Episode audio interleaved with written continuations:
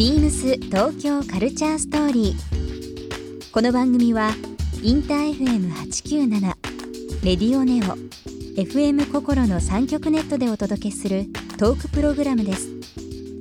案内役はビームスコミュニケーションディレクターの土井博志。今週のゲストはスペースコンポーザーの谷川淳二ですBEAMS が日本を切り口にファッション、プロダクツ、カルチャー、飲食までを紹介する BEAMS TEAM JAPAN プロジェクト。そのメンバーであり空間クリエイティブカンパニー JTQ 株式会社代表スペースコンポーザーの谷川淳二さん。空間をメディアにしたメッセージの伝達をテーマに日本のみならず世界で活躍している谷川さんにさまざまな角度からお話を伺います。ビームス東京カルチャーストーリー。今夜もスタートです。Beams. Beams. Beams Tokyo Culture Story. Beams Tokyo Culture Story. This program is brought to you by Beams. Beams ありとあらゆるものをミックスして自分たちらしく楽しむそれぞれの時代を生きる若者たちが形作る東京のカルチャー Beams 東京カルチャーストーリー。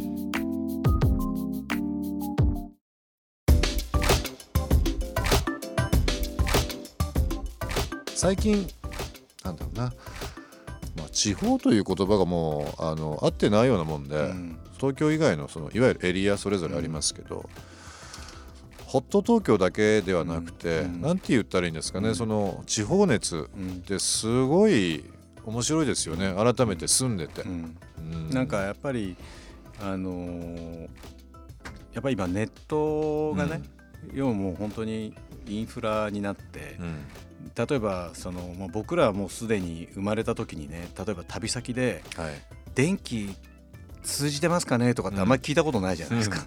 聞いたことなかったですね。ね。うん。でそれはもう電気が通じてる前提の社会で僕ら暮らしてたので、はいあのそういったことは聞いたこともなかったけど、うん。まあ、今多分ちっちゃい子供たちは大人になる頃にはあのいわゆるネットつながってますかねみたいな話はもうしないんだと思うんですよね。多分今はねしますけもど多分大人になったらもうしないですよもう。で多分もうデバイスもねみんな変わってて、うん。そのネットワークの関わり方もきっともうね僕らが想像するね。うんような形じゃない形でうん。もうみんなその価値を享受している時代に入ると思うんですけど、うんなんとなくちょっと感覚的に思うのはねその人って本来こうやっぱ旅する生き物だと思うんですよ。うんなんかでこう毎日毎日いろんなところ移動して、うんで交通機関とか交通手段とかあるいはその効率もどんどん良くなってその動くことに対するストレスがねやっぱりどんどんどんどん少なくなってきてると思うんですよ。で例えば僕らがそうだな。僕は昭和40年生まれ。ちょうどね今7月終わりですけど7月の半ばが誕生日はい。でね、ちょっと53歳になったんですよ。で僕らがいわゆるその社会に出た時って今から大体30年ぐらい前ですけど、はい。当然携帯電話なんて毛の字もないわけですよ。うんうん。まだファックス全盛期ですよ、はい。であの頃もう本当に取引先の電話番号から自分のブレーンから何から、まあ、暗記してましたもんねもう、うんうん覚えてた、うん。覚えてないと仕事にならないから、うん。今今携帯がみんな覚えてくれてるのでもう全然電話番号とか覚えられなくなりましたけど。電話番号も覚えたしねちょっと怪しいのが若干漢字も怪しくなってきましたからわねかる。すごく。だからね。ものすごく使わないとダメなんだなってすごい思うんだけどで,、ね。うん。もそうやってどんどん時代が変わっていったり変化している中でやっぱその変わらないものと変わるものっていうのがある意味混在するし、うん。その実際にそのなんていうかなうん例えば今あの商売で言うとね例えばオムニチャンネルとかって言葉がさ、ええ。結構台頭してきて、うんね。まあ言ったらこういう本当のストアと、うん。例えばじゃあ EC はどうつながるんだみたいな EC インターネットでね物が買える、どうつながっていくんだみたいな。でももちろんこれが欲しいっていう時にはネットで例えばポチってやるのはすごい便利だと思うんですよ。これが欲しいだから、在庫があるとかないとか関係なくて、押してから届くまでちょっと待ってれば届くって、でも何か欲しいっていう時に、うん。ネットの中で何かを探すのはもうこれは結構至難の技だったりするわけですよ。何千万もう何億のね、うん。商品群の中から選ぶっていう話ですよそうだから本当になんかそのねインターネットで美味しいパスタって言ったら何万件出てくるんだろうみたいな、うんでそういうのが結局もう調べきれなくなった時に、じゃあ何やるかって言ったら美味しいパスタを知ってる友達に電話かけてこんな場所でこんな人とこうパスタ食べたいんだけどどこどこがいい？とかって聞くとあじゃあねこことねこことねこことねみたいな話になってすぐいくつかアイデアくれたりするじゃない？そうですね、そう。でなんかそのある種こう人のフィルターっていうかうん。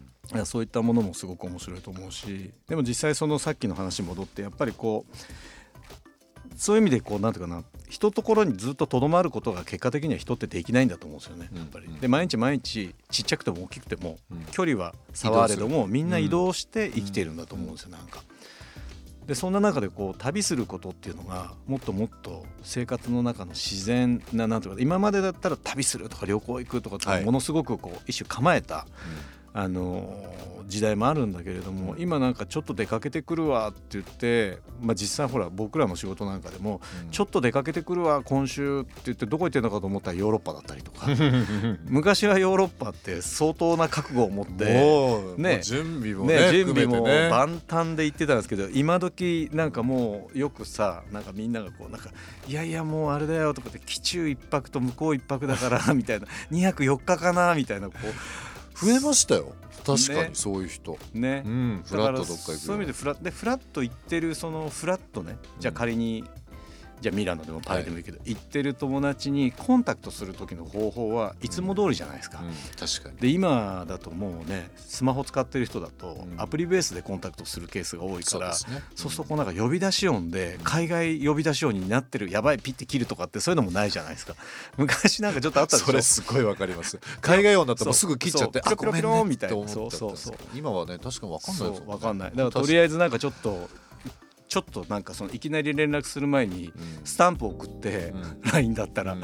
起きてるかどうかかを確認して起きてると思ったわらすかさずこうもう直で入れるみたいなこうあるじゃない？なんかそういうの。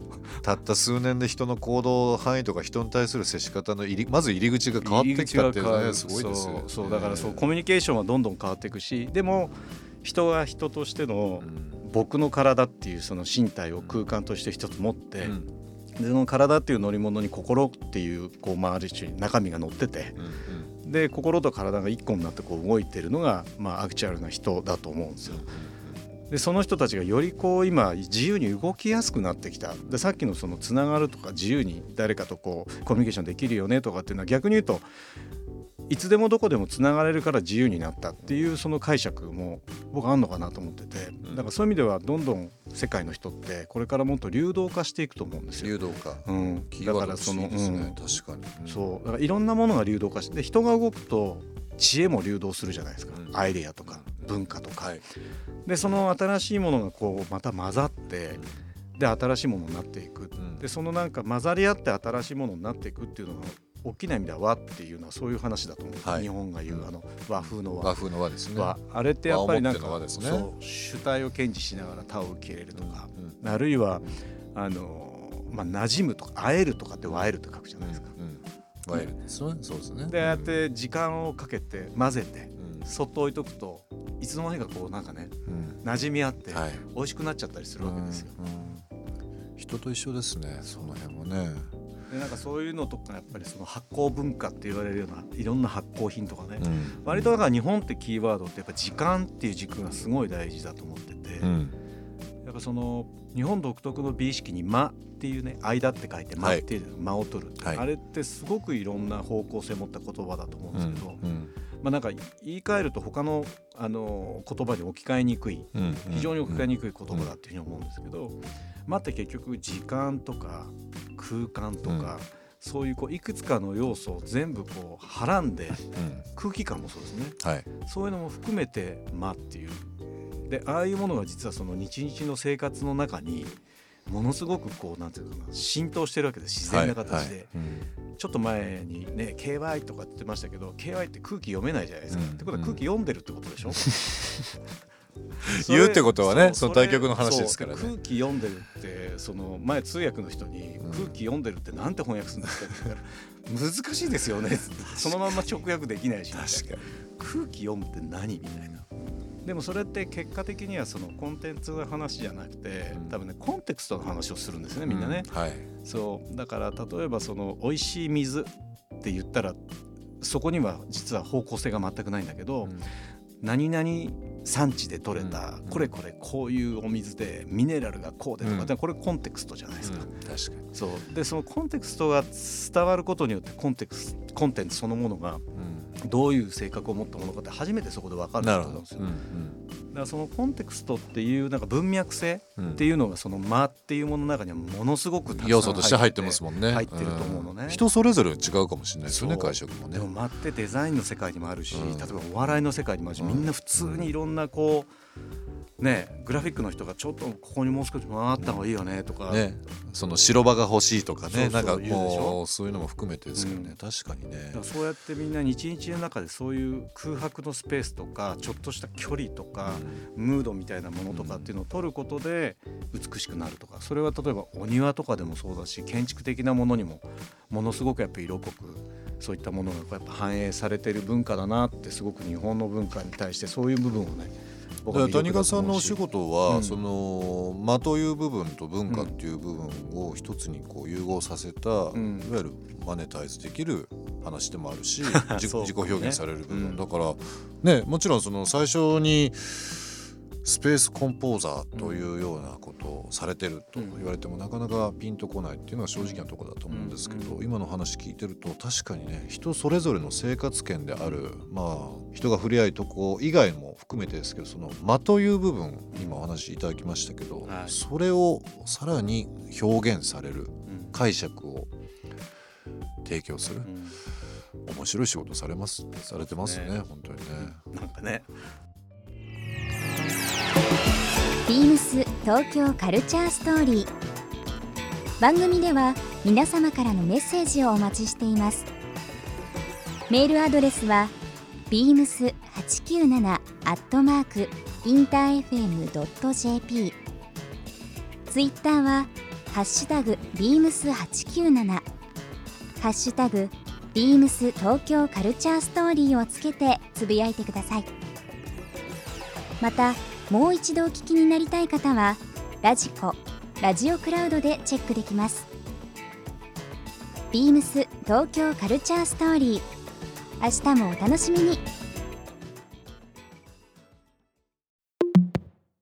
ビームスデミルクスビームス、エッフェビームスバイヤー酒井宏香です。10年間の店舗勤務や VMD を経験して、1年半前からアクセサリーのバイヤーになりました。パティシエにも興味がありましたが、ファッションにもちょっと興味があって経験しようと飛び込んだこの世界がすっかり好きになりました。ずっと雑貨やアクセサリーを担当していて、今の仕事の基礎はその頃の経験が活かされています。休日は生け花をします。今までやってきたお花の経験を活かして茶道や水彩画にもチャレンジしたいです。ビームス東京カルチャーストーリー Beams Tokyo Culture Story. This program was brought to you by Beams.